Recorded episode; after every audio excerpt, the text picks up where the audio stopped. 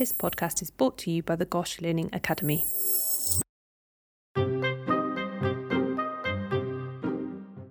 Hello and welcome back to Gosh Pods, our podcast from the Gosh Learning Academy, which highlights all the brilliant work that's happening across the GLA. This week, we have an episode from our series on clinical research skills for allied health professionals, where Dr. Sarah Cook will be speaking with expert guests on the subject of quantitative research and mixed methodologies. If you enjoy this week's episode, you may also be interested in the course Developing Clinical Research Skills Lessons Learned from AHP Staff in a Research Hospital on Gosh Den. If you want to find out more, you can head to www.gosh.nhs.uk and search the course catalogue for more information. We hope you enjoyed this week's episode, and I'll hand over to Sarah. Welcome back to another episode in our bite size research series. My name is Sarah Cook, and today we are focusing in on research methods. So, broadly dividing these, um, we're going to be talking about qualitative and quantitative research methods. And so, to try and illustrate this in a more real world example, we have two very special guests with us on the show today, Ian and Polly, who are both undertaking or have undertaken research here at Gosh um, and will have a lot of experience and knowledge to share with us. So, welcome to the show, Ian and Polly. Thank you, Sarah. Thank you very much. Um, would you like to introduce yourselves and tell us a little bit about your roles and also the type of research you used here at Gosh? Yeah, sure. Um, so my name is Ian Simcock, and I'm a clinical academic radiographer at Great Ormond Street Hospital uh, in radiology. Uh, and I'm in the final few months of my PhD, which has been uh, funded by the National Institute of Health Research uh, and is developing micro CT for human fetal postmortem imaging um, and I'm hoping to submit in the next few days. Exciting, fantastic. That sounds really great. And um, Polly, would you like to tell us a little bit about yourself? Uh, yeah, my name's uh, Polly Livermore. I am um, a, a, matron for blood, cell and cancer at Great Ormond Street Children's Hospital, and that's part time with the clinical academic lead role um, for ORCID, where we help anyone in the trust, uh, nurses and allied health professionals in particular, who want to undertake some research. So it might be writing up their master's dissemination, or they want to do their own research study, or maybe they want to apply for some fellowship and some funding. Uh, and I completed my PhD at the end of the summer last year. Amazing. Congratulations. Jumping right into the sort of questions that we want to cover today. Um, Ian, would you like to kick off by telling us um, what your research question was? Yeah, sure. So um, my background's in radiography and imaging. Um, and although we've got some fantastic clinical tools um, that can diagnose reasons why people may have diseases, and um, what we also use it for is post-mortem imaging. But unfortunately, a lot of the techniques that we have in our clinical clinical areas are too low resolution for very small early miscarriages for those less than 24 weeks. So we used a new technique called micro CT to be able to gain real high resolution images of those really small fetuses um, that unfortunately died before 24 weeks gestation. Obviously, this is a very important research topic.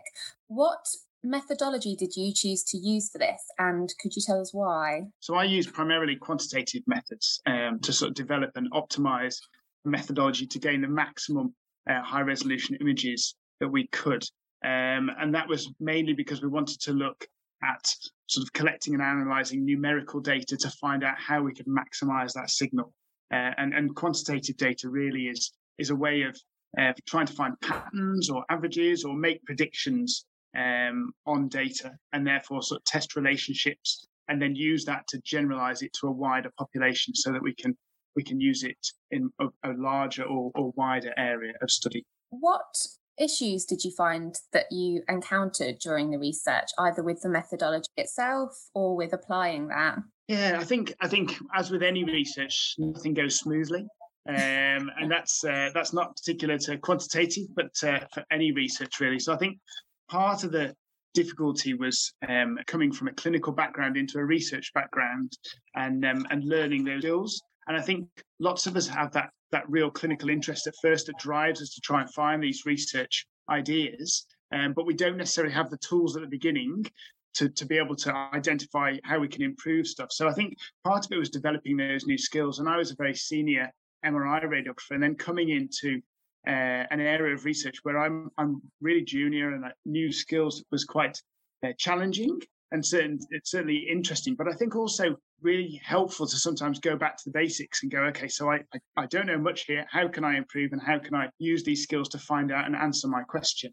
Um, so that was really interesting in just being able to design experiments that were going to work uh, and then finding those problems where it didn't work quite so well, but then trying to overcome those and, and make it better.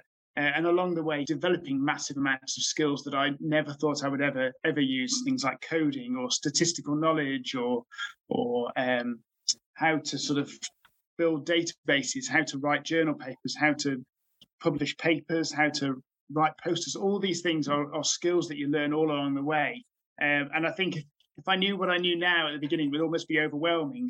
But it's been really interesting and really fulfilling to be able to to learn these things and to add them to my clinical skills really. I think that's a really excellent summary of how a lot of us feel before taking re- undertaking research that you know we don't have the skills for that you know we're not we're not research minded because we can't do statistics or we can't code or we can't use these specific um, packages and yeah I completely appreciate the fact that a lot of people are quite senior when they start and thinking about undertaking research and it's so hard to go back to the beginning almost um, uh, and be that junior person but it's very rewarding at the end so i think that's a really um, interesting point you've raised so you spoke a little bit about um, you know overcoming uh, these issues and moving forwards was there anything specific um, that you did to overcome that? Was there um, training programs that you undertook or statistics that you learned about or things like that?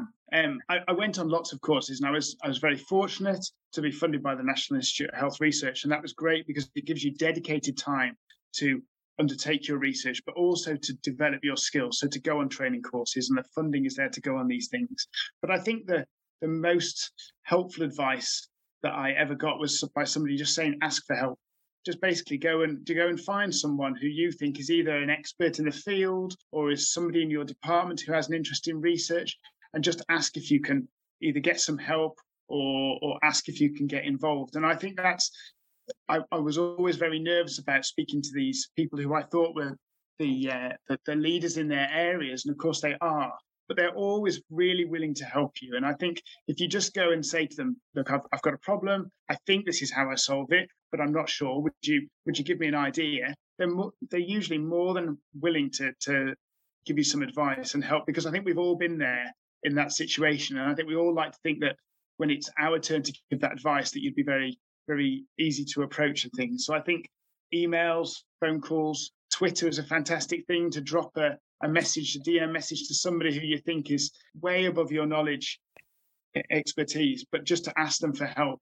And that and that was really helpful. And then also, I think I, I really helped from talking to people about my research because I think the more you talk about it, the more you get advice and the more you get more comfortable about talking about these ideas is really helpful. So so whether it's um, friends or colleagues, it, it's it's always helpful to be able to talk about it because the the key to all research, I think, is being able to get to get your research across in very simple terms so that everyone can understand it. And the more you do that, the more you realize that at first you're talking in a lot of jargon, and by the time you've you've finished, hopefully you're you're talking in much more plain English and much more understandable language for people. So I think just to speak to people is the is the greatest advice I ever got, really.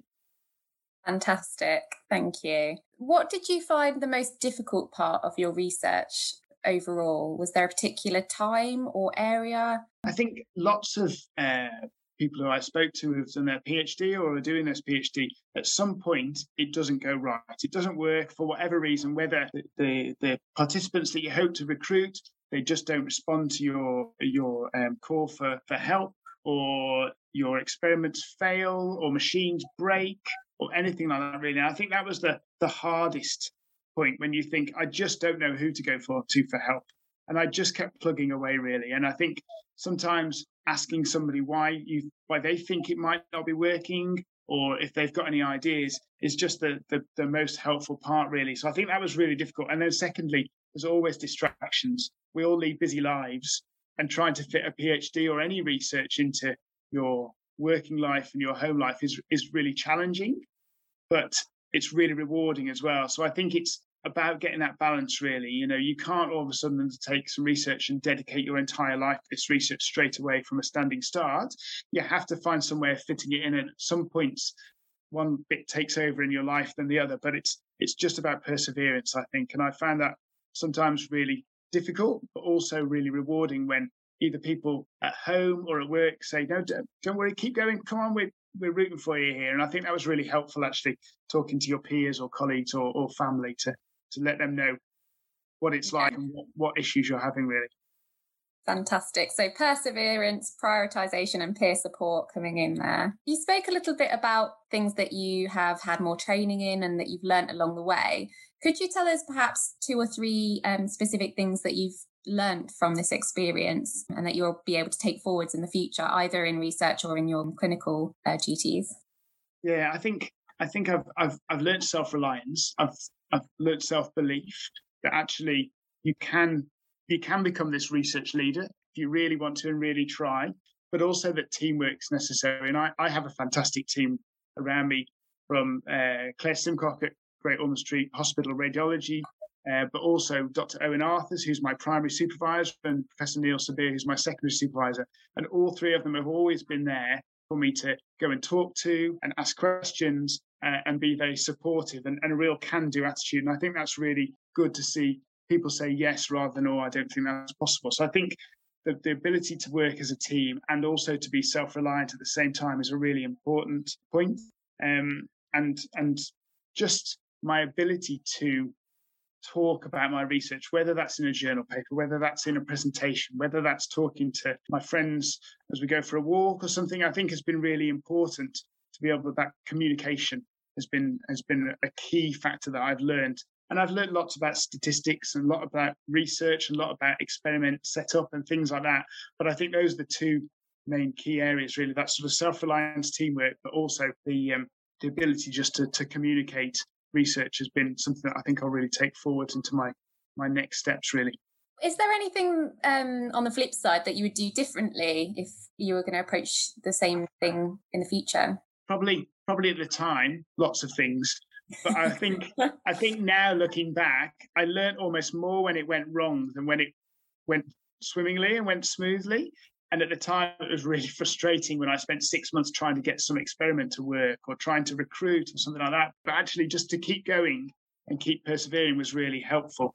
And I think out of that adversity comes some real new ideas and a real new way of you you working. So I don't know that I would do anything differently. Maybe I would speak to maybe I'd have the confidence to speak to people who I see as experts in fields earlier and not yeah. feel that I need to become that expert before I can speak. I think that's probably important. And also that there are no daft questions. You know, you constantly feel that you haven't read enough or you haven't done enough or you haven't, uh, you're not senior enough. But actually, those simple questions are often the ones that people forget.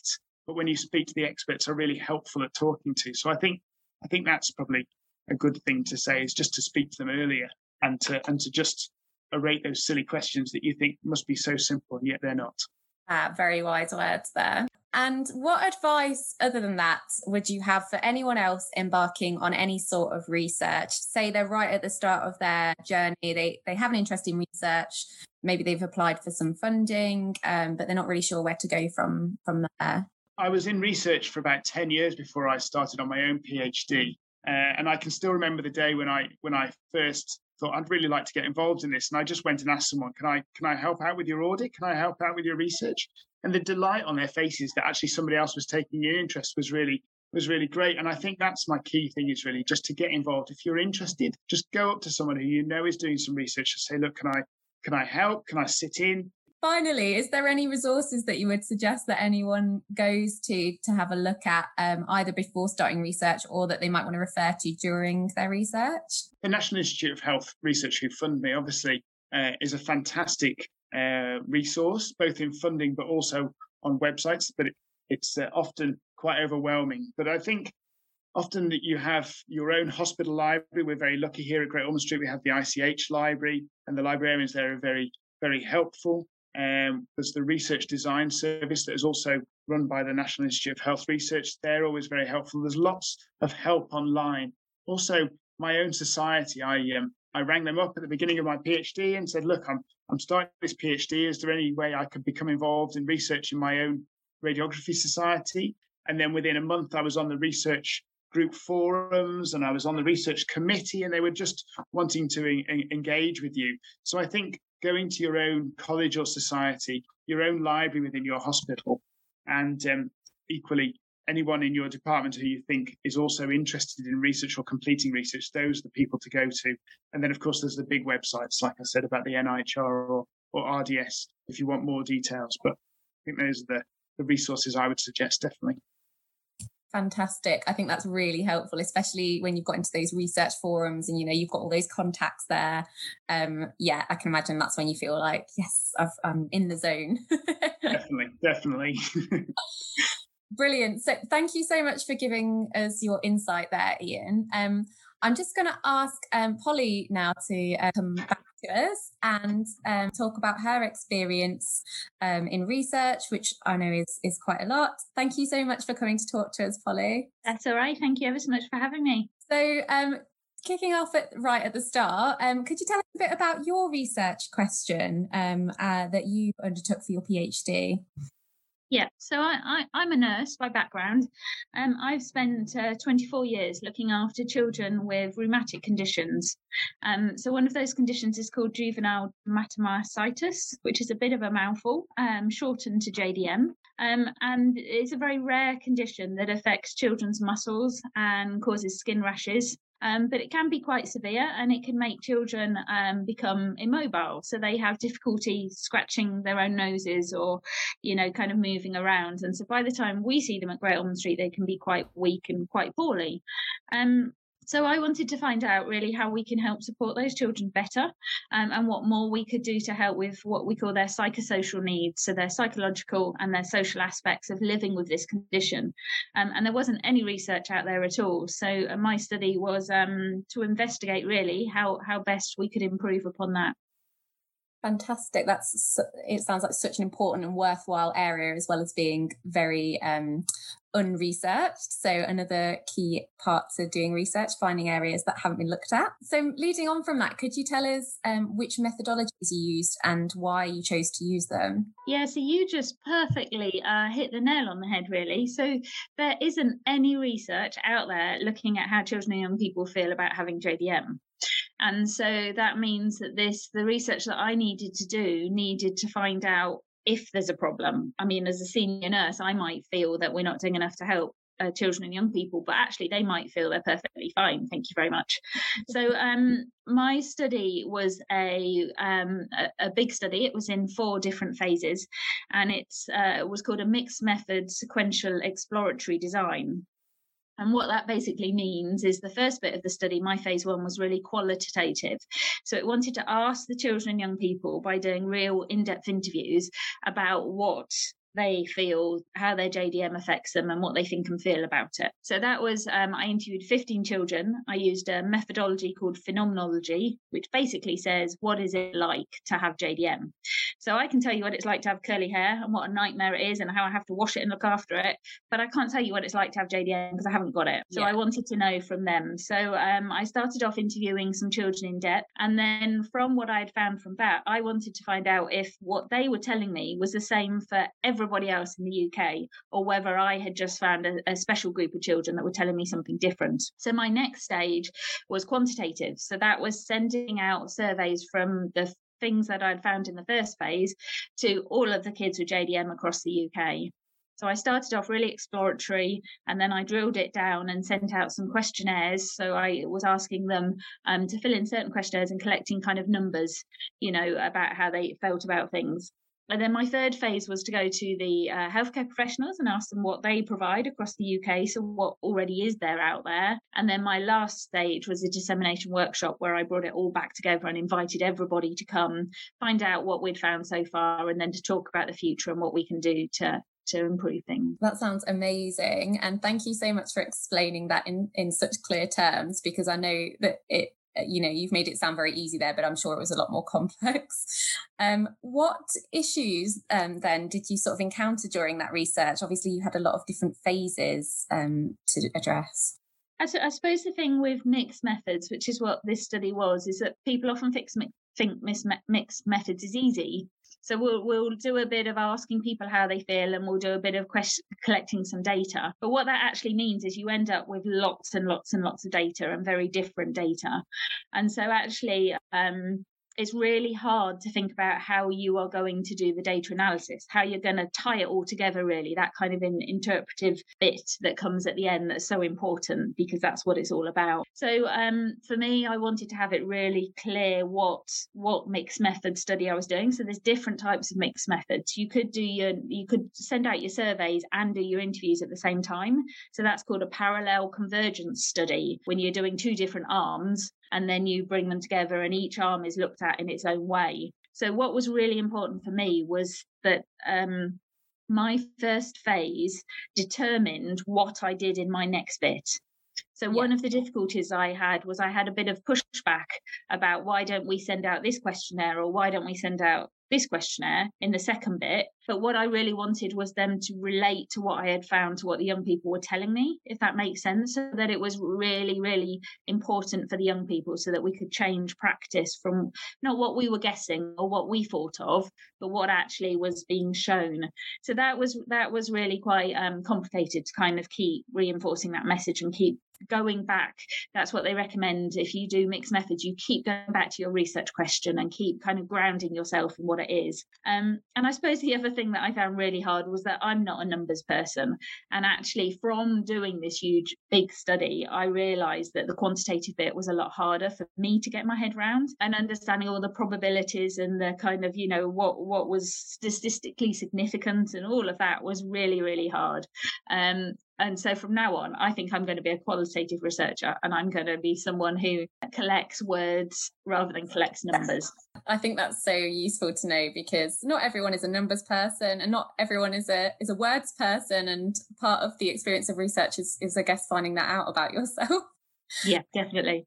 So what did you do to kind of overcome those issues at the time? Um, um, well, yeah, tricky. Uh, the, the odd uh, um, kind of sit and bang your head against a brick wall, really. Um, I mean, as Ian said, there's there's some great training out there, and I was very very lucky that this this project was funded by the the NIHR, the National Institute of Health Research. So that um, afforded me some time to do some real training and real try and upskill my own knowledge and understanding of things. Um, talking to people around you, using everybody. I had a great statistician, so she was kind of there. She was making me do all the actual tests, as it were, but at least it was someone I could kind of go back to and check I was doing the right thing and stick with it. Um, I suppose that's the other the other piece of advice I'd give people is to enjoy it because that's that's what it's all about. And actually, those couple of years that you do something like this flies by, and then it finishes, and then you kind of wish you were back in it. What was the most difficult part of undertaking the research, and what did you learn from that? I've I've learned so much. I mean, it, it, there were definitely clear, clear, clear times when it felt more difficult when when especially when there would be big deadlines and you would have a lot of things to prepare for. So a couple of conferences up and coming or papers to write or you know that kind of thing sticking with it and and time management and um so, i mean self compassion's another big thing. As researchers um we're we're pretty good at getting our heads stuck into things and working nights and weekends and keep going. But actually affording yourself some time you know time to talk to people around you and your peers um is really really important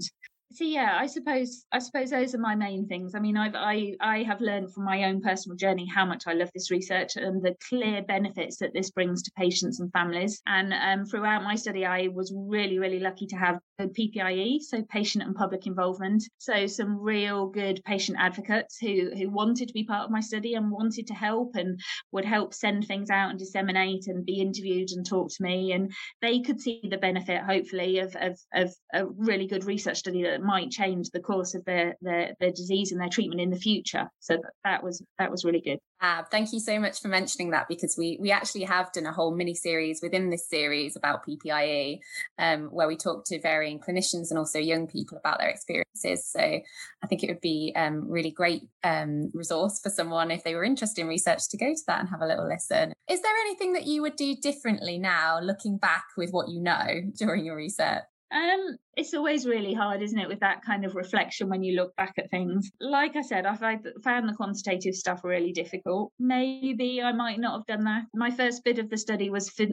phenomenology, as I've said, and I really, really enjoyed that. And I, I made some um, poems from the young people's interviews, and I really, that was really powerful for me and for the young people as well. And I really enjoyed that side of it more so. So maybe less of the quantitative, uh, maybe more of the creative methodologies. If you're interviewing children and people, it's really important that your methods that you're using are, are, are appropriate for them. So if you're doing an interview with a, a, younger child, for instance, if you can add in an element of creative um, of creative collecting data, so drawing or writing or playing with Play-Doh or puppets or however it is, then I think that's that's more age appropriate for those young people and the, your data that you will be collecting your research will be richer.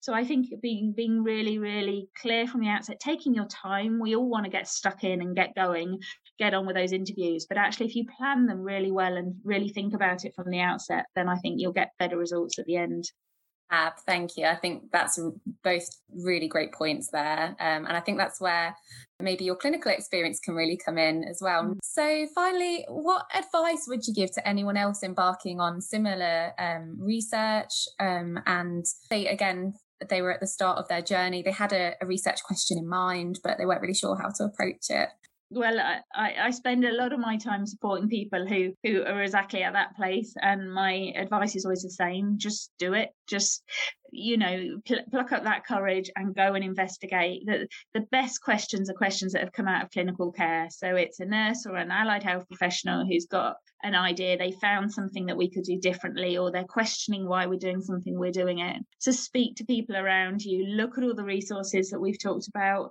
and um and and get stuck in because it's such an enjoyable thing to do as an individual, but also to really make that evidence based practice and to change future patient care, you know, all to come together to make that research hospital, you know, that is questioning, that is challenging, that is really making sure that we're delivering the best possible care we can to our patients and families. Uh, because that's what it's all about at the end of the day, isn't it? Like we, we, you know, we always come down back to clinical care. So I think you're completely correct in saying, you know, just remember that in the background and come back to it if you are ever struggling or in a bad place. a, a, lot of people say research is is bench to bedside, but I think it's bench to bedside, but back again to bench, and it keeps yeah. changing throughout. And it is that cycle that we need to think about. This transformational translational research is the whole journey. It's the whole way through.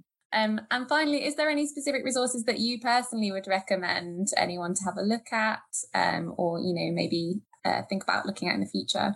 I mean, there's some really, really, really great seminal textbooks out there. If if you wanted to do a mixed method study, um, there's many books on there, but um, one that is like the Bible is one by uh, Creswell and Plano Clark, and there's been many editions of that. I think the most recent was 2018, but that's a real seminal text that will explain all the different types of mixed methods research and how to tie it all together. Um, as Ian's already said, look at all of the kind of funding websites. There's some great ones out there. Obviously, the NIHR and there's Wellcome and the MRC. And a lot of those have strands for not just medical professionals, but also for nurses and AHPs and healthcare scientists, pharmacists, for everybody. Yeah, Research Design Service, the RDS, have a look at the James Lind Alliance. Has your question already been done? Has it been answered? You know, or are they the opposite? They're saying that we need to do some research in your area. That's amazing if you if you find that. And yeah, talk to everybody and anyone around you. Anyone who's going to champion you can be your best friend. Keep keep a notebook of all those people that you meet because you it will grow and grow and grow, and you might need people at different stages. And good luck. yeah, fantastic. Thank you so much, Polly, and thank you, Ian, for your amazing insights today. I'm sure they've been both useful and very motivational for anyone that's going to research. So that's all we have for today. I hope you found it useful, and we hope to see you both again very soon. Thank you. Thank you very much. That's brilliant. Thanks, Sarah.